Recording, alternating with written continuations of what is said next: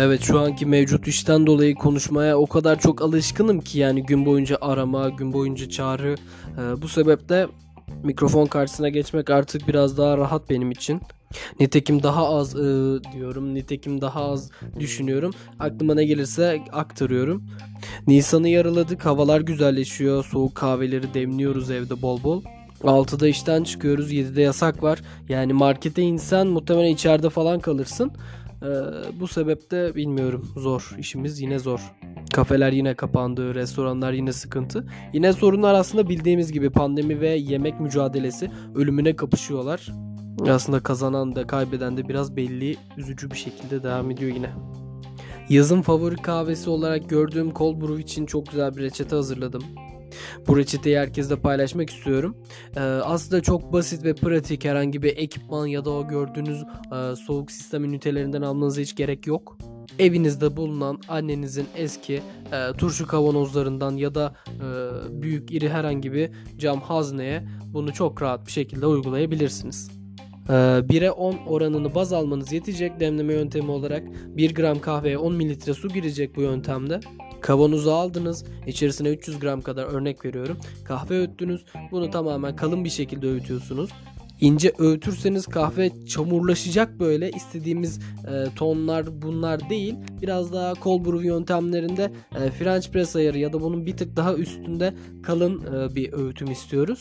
Ki kahve saatlerce orada kalacak. Hani çekirdekler biraz daha e, kalın olsun ki biraz daha geç bir yöntem olsa da e, tat olarak bizleri rahatsız etmesin. Kalın öğüttük, içerisine attık kavanozun ardından e, suyumuzu ekliyoruz. Aslında su konusu yani ne içmek istiyorsan onu ekliyorsun. E, dandik bir su eklersen dandik bir kahve içersin. İyi bir su eklersen de güzel bir kahve içersin burada. Suyunu ekledin, kapağını kapattın ve kavanozu 1-2 tur çalkalıyorsun. Bütün kahvenin ıslandığından emin olman yeterli. Ardından ağzını kapatıp dolaba atıyorsun.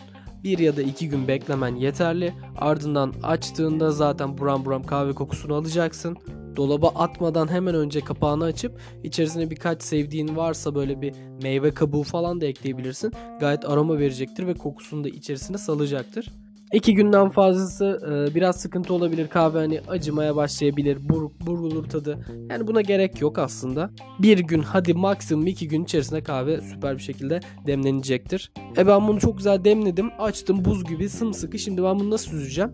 Süzmek için aslında evde geleneksel bir yöntem olarak herkesin bildiği tülbenti kullanabilirsiniz. Tülbenti iyice gerip içerisinden kahveni dökersen e, yavaş yavaş o süzülecektir. Filtre görevi görecek sana.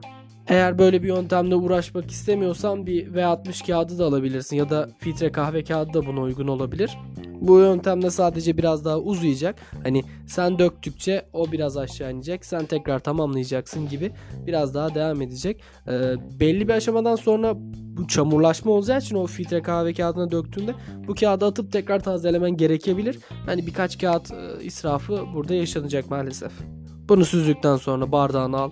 İçerisine bir ya da iki maksimum buz koy. Çok da sulandırma. Bu kahveyi bal gibi afiyetle iç. İstersen üstüne soda tamamlayabilirsin. E, soda çok yakışır. E, tonik yine çok yakışır. Espresso tonik var hepimizin bildiği kokteyl. Onu sen cold brew tonik olarak döndürebilirsin. Cold brew'unu koyarsın, buz koyarsın, tonik koyarsın. Bir portakal dilimi attın mı mis gibisin. Ya da ben sadeceyim diyorsan hiçbir şey koymadan da bal gibi güzel bir kahve içebilirsin.